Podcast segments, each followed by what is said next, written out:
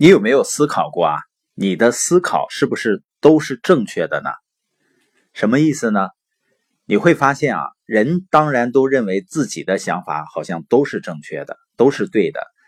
所以有人对精神病的定义呢，就是凡是跟自己想法不一样的，就都是神经病。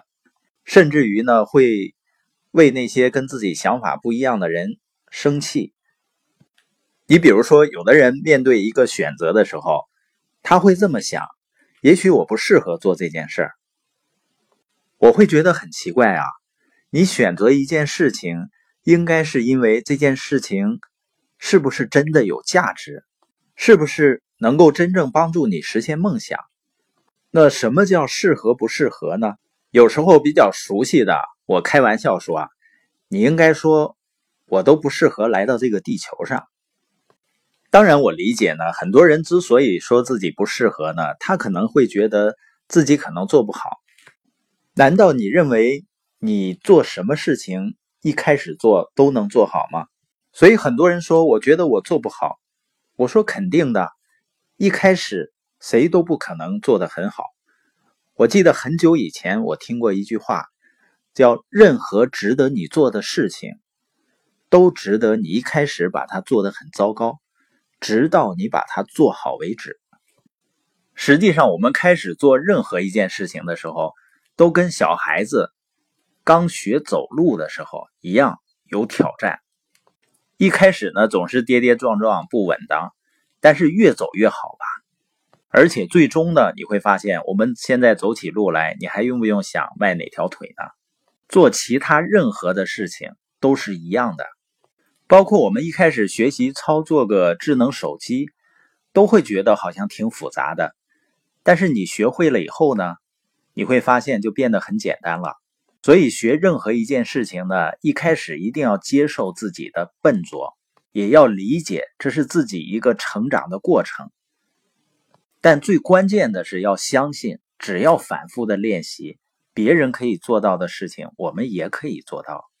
所以，学习任何一项技能啊，关键就是要尽快的开始去做，在做的过程中呢，不断的改进，不断的练习，不断的成长，最终呢，就做得很自如了。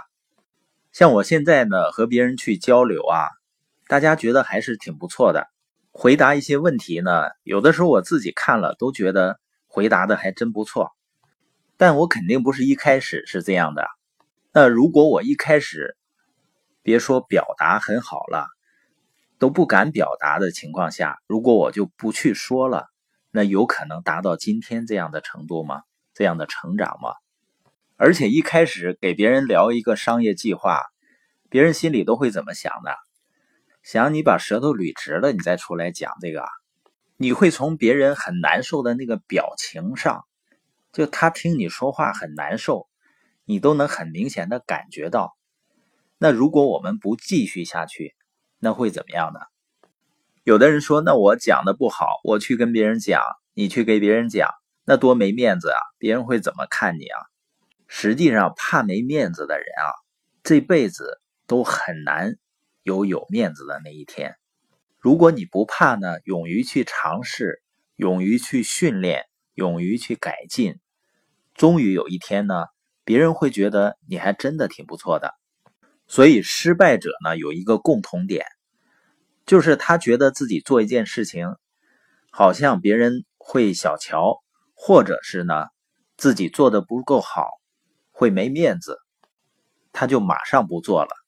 那如果不做了呢，还会有进步吗？就肯定不会有。那今天播音的重点呢，就是接受自己作为一个新手的。笨手笨脚，也不要害怕丢面子，做的不好，要相信通过练习呢，假以时日，自己也会成为相关领域的大师。